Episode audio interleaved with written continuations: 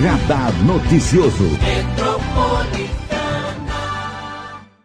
Muito bom dia, um ótimo dia para você que nos acompanha aqui na Rádio Metropolitana, nesse Dia Nacional do Rádio. Estamos comemorando com várias entrevistas de convidados especiais, 25 de setembro de 2020, sexta-feira.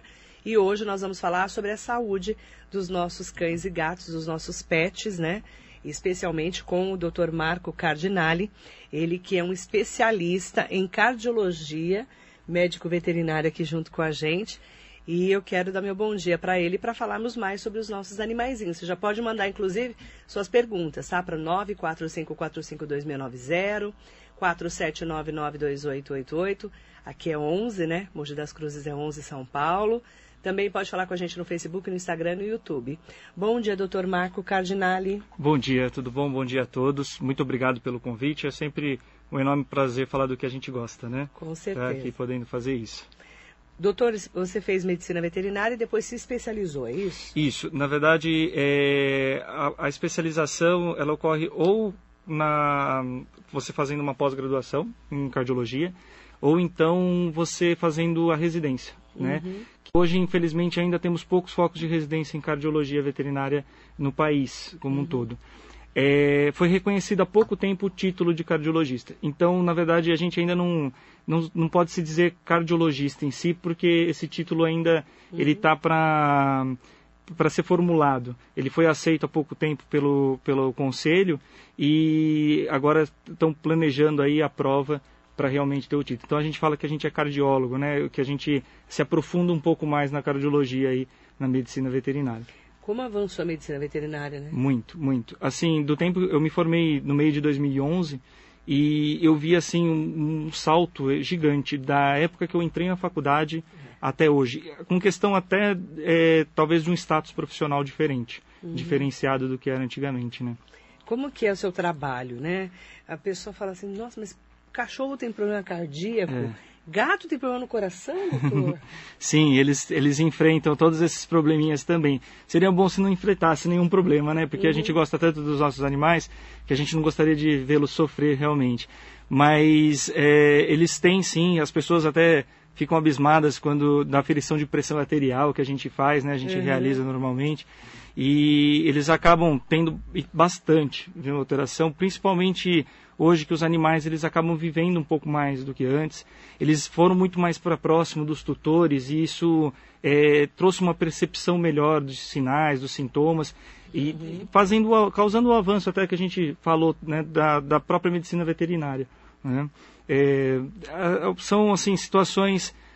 tem questões específicas, cada espécie com a sua peculiaridade, né? Os felinos hoje também têm um reconhecimento diferente dentro da medicina veterinária, porque antes eles eram tratados como pequenos cães e a gente sabe que isso não é verdade, é uma espécie totalmente diferente, é uma abordagem totalmente diferente, são doenças diferentes, então mesmo a gente tendo uma semelhança muito grande, tanto nosso quanto interespécies, né? O cão, o gato, existem peculiaridades e diferenças de cada um. É diferente, então, o cuidado do coração do cachorro e do coração do gato? Sim, a própria doença que os dois apresentam, geralmente, a mais comum é diferente. Os gatos, geralmente, eles apresentam uma doença mais miocárdia, chamada de cardiomiopatia hipertrófica, que é onde ele sofre um processo no miócito, que é a célula muscular cardíaca, e isso vai causar uma hipertrofia dos ventrículos, tá? Já o cão, o mais comum que a gente tem hoje na clínica é a doença valvar mitral, que é onde ocorre um processo degenerativo da valva, causando uma insuficiência dessa valva e acometendo aí esses animais.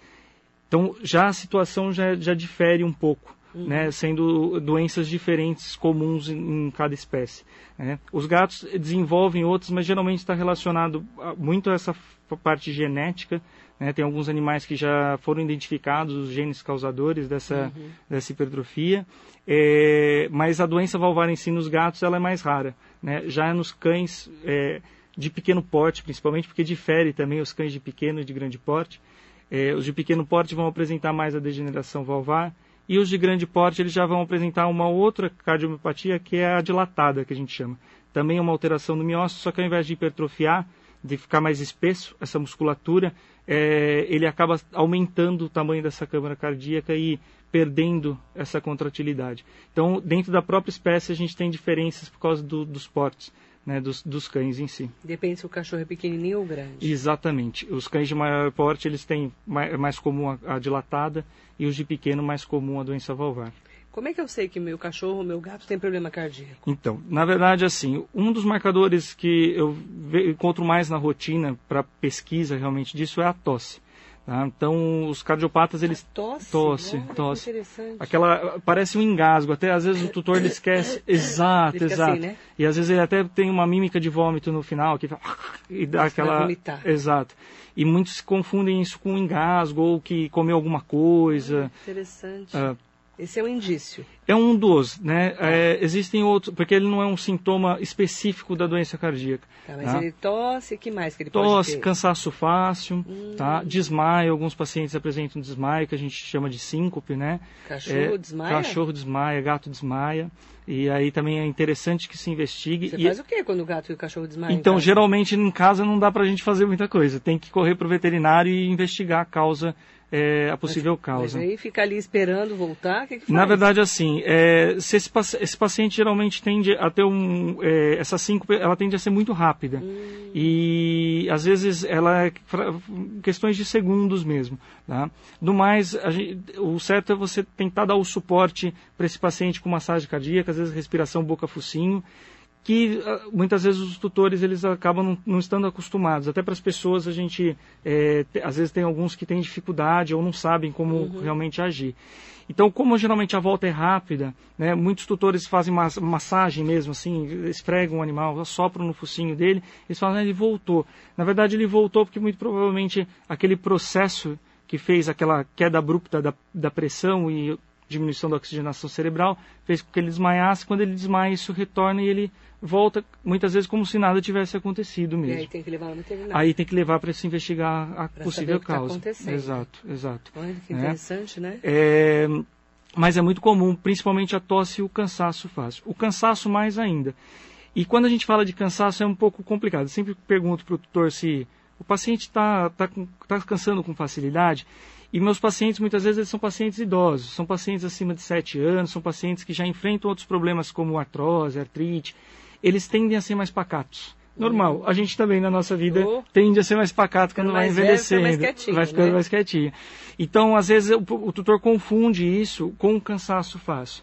Mas a relação que eu sempre pergunto é, dentro da atividade diária dele, o simples fato dele ir tomar uma água, dele ir fazer o xixi, porque muitas vezes, principalmente o animal quando vai ficando mais velho, ele tende a ter um local específico que ele gosta de fazer xixi. Então, ele, às vezes, esse simples caminhar para ir fazer as necessidades, muitas vezes esse paciente já apresenta ofegante, já fica com a boca aberta, senta para descansar.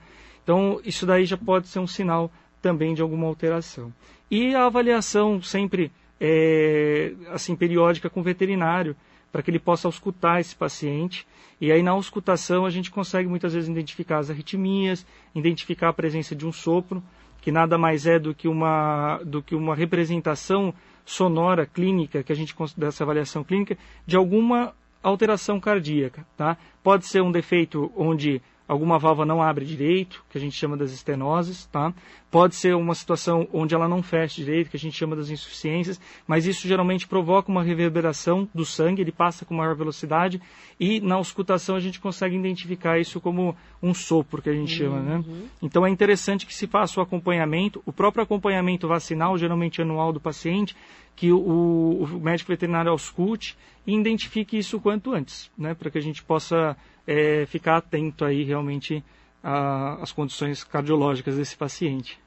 É importante falar, né, que se você leva sempre, né, o seu cachorro, o seu gato ao veterinário, fica mais fácil também de você fazer a prevenção. Sim, né? O preventivo é uma coisa meio que nova na veterinária. Como a gente falou, esse boom, ele aconteceu há pouco tempo. E a medicina preventiva, assim como na humana, ela é muito importante também na veterinária. Os exames periódicos, a avaliação periódica com o veterinário, ela é de extrema importância para a saúde e longevidade desse paciente. Para que também ele veja, tem alguma coisa estranha, Vamos pegar um especialista, por exemplo, em cardiologia. Sim, porque esse paciente, geralmente, ele vai apresentar sintoma quando a doença está bem mais avançada. Geralmente, a tosse no cardiopata, ela é por decorrência do aumento da câmara, que é o átrio esquerdo. Como ele tem uma íntima relação ao final da traqueia, ali onde ela se bifurca nos brônquios principais, a traqueia é esse tubo que passa no nosso pescoço, tá? Onde passa o ar por ele. Quando chega lá no finalzinho do tórax, ela bifurca nos brônquios principais, indo para os pulmões, para esse ar ser absorvido, o oxigênio principalmente. E esse aumento dessa estrutura faz com que ela acabe encostando nessa traqueia, no início dos brônquios, e isso o organismo entende como se tivesse com uma dificuldade da passagem de ar e provoca tosse para tentar expelir. Uhum. Mas não existe nada para ele expelir, é uma estrutura que está externa. Então, a tosse, ela geralmente é proveniente realmente de um aumento dessa estrutura que é o átrio esquerdo. Tá? Nesses casos, principalmente da doença valvar, que é o mais comum da nossa rotina, cerca de 90% aí da nossa rotina cardiológica veterinária. Então, sempre é o que mais acontece com o animal. O que mais acontece é a insuficiência valvar em si, principalmente a mitral, que é a mais acometida. E tem remédio para isso? Então, na verdade, o tratamento ele se baseia numa qualidade de vida para esse paciente. Tá? Não tem cura, então, assim, hoje, com o avanço, eu acredito que futuramente isso possa fazer mais parte da nossa rotina, mas o certo para esses pacientes que são valvopatas, que têm a insuficiência valvar, é a substituição dessa válvula por uma válvula competente. Né? Abre o cachorro? Então, aí tá. Por enquanto, sim. A gente faz essa cirurgia é feita com o tórax aberto, que a gente fala, e diretamente no coração mesmo.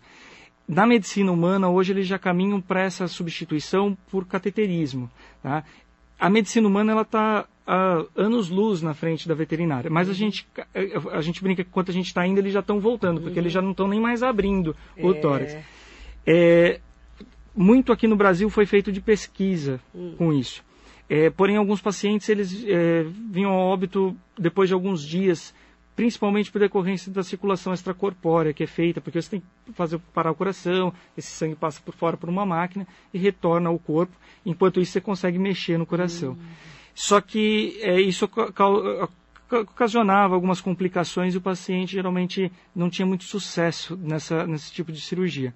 Tem uma equipe no Japão que já está realizando há um tempo, uma equipe muito grande de veterinários, tem, acho que, se eu não me engano, até alguns médicos envolvidos, e eles tiveram sucesso, e eles estão fazendo no mundo todo, assim, eles estão fazendo, porque eu saiba, no Japão, França e Estados Unidos, que eles estão realizando.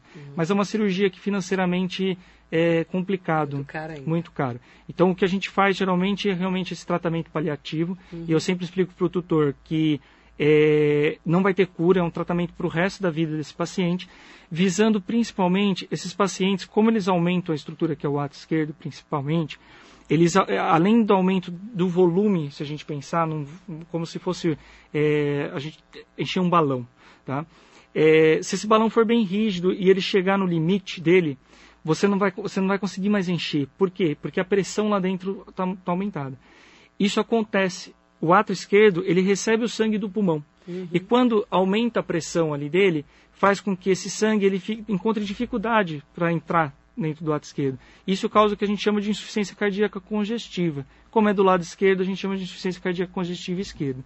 E leva ao extravasamento desse sangue no leito capilar pulmonar. Ali a gente chama nos alvéolos, dentro do pulmão praticamente. Tá? Isso causa uma situação que a gente chama de edema pulmonar, que é o ápice da doença, que é o que a gente tenta evitar, principalmente, né? Porque esses pacientes eles têm dificuldade respiratória e pode vir a óbito por decorrência disso. Então, toda a medicação ela trabalha facilitando o trabalho do coração. Ela auxilia esse coração a trabalhar melhor, tentando reduzir a pressão desse átrio esquerdo e fazendo com que esse sangue flua melhor, né? Hemodinamicamente, vamos dizer assim, tentando evitar pelo menos o surgimento do edema pulmonar.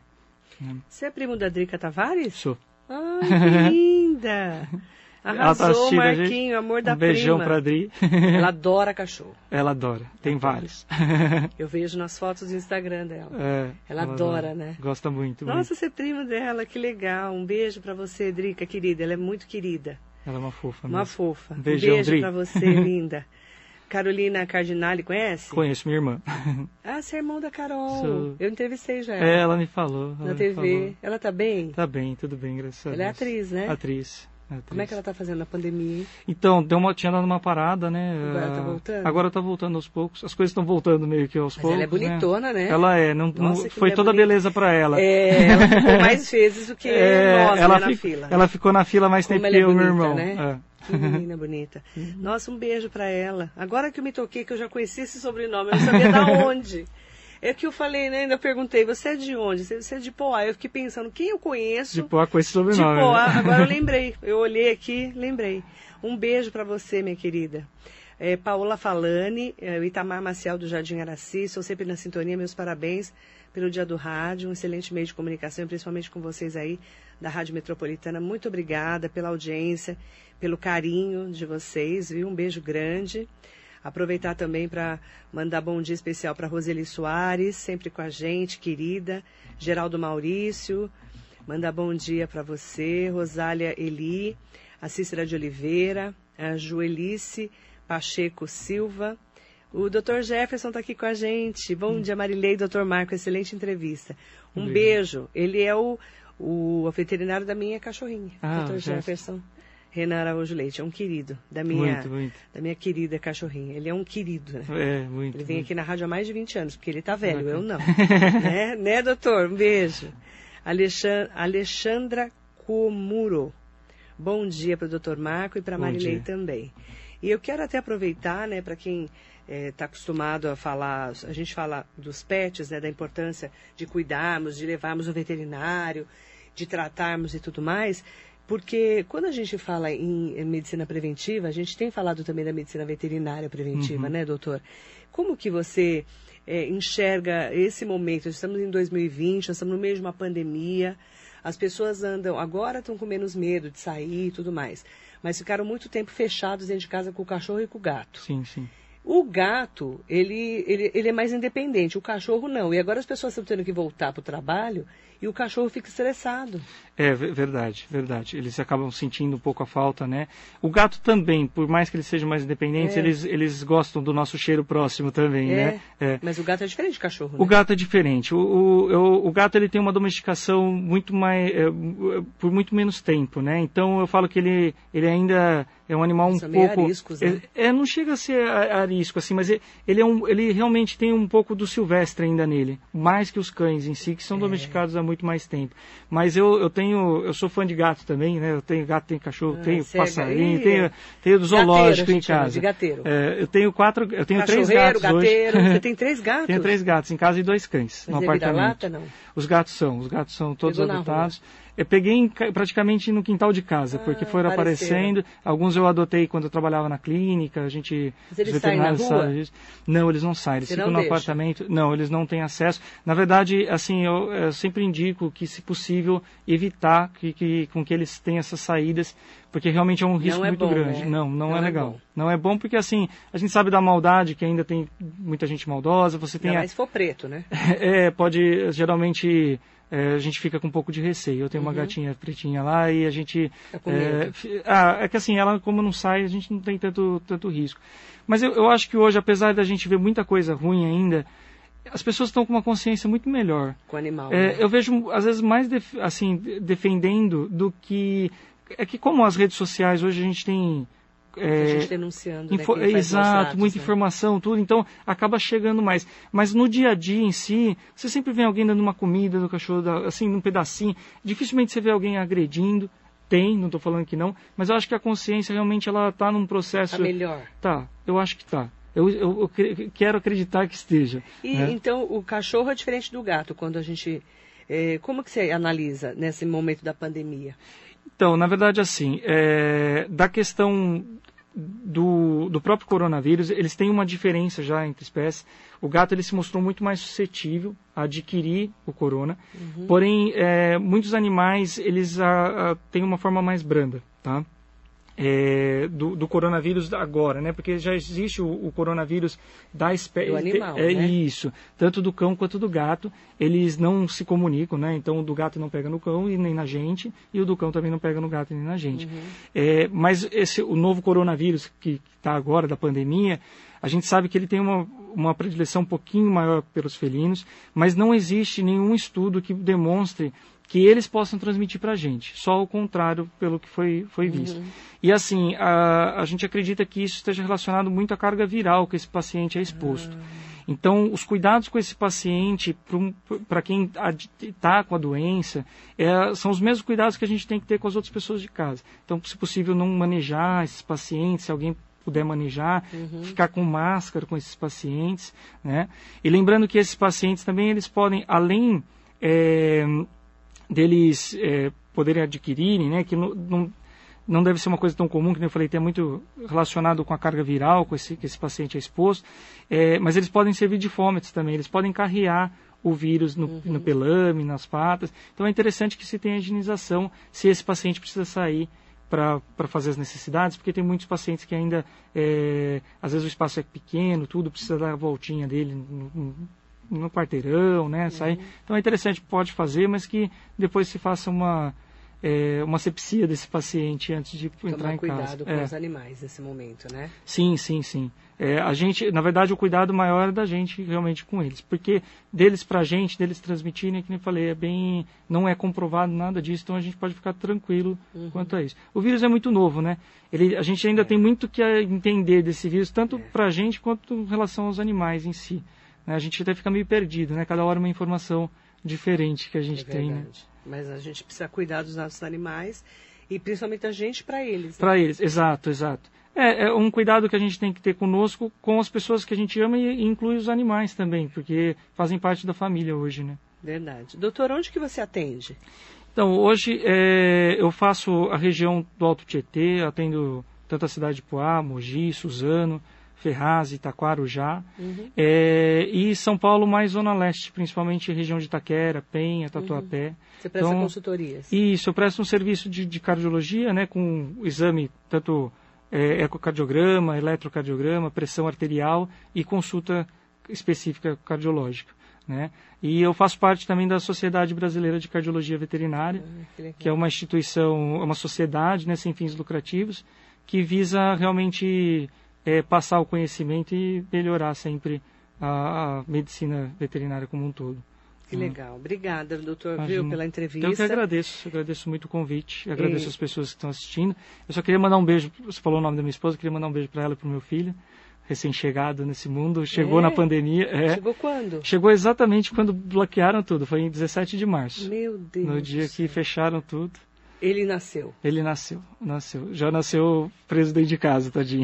Nossa, vocês nem saíram com ele praticamente? Não, ele não sai, praticamente só para as vacinas e para a rotina. E no médico.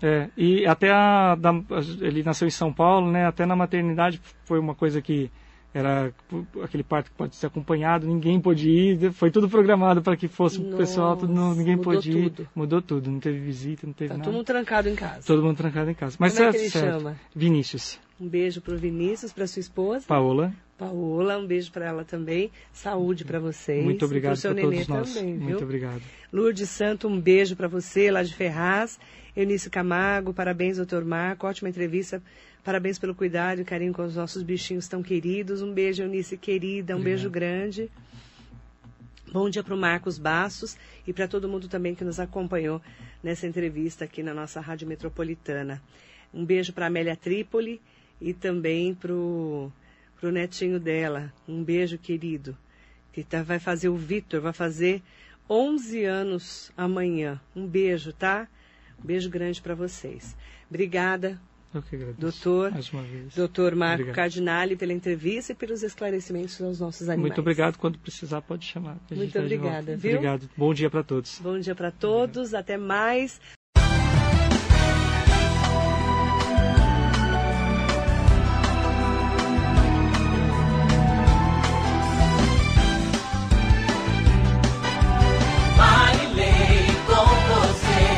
Radar Noticioso Metropolitana.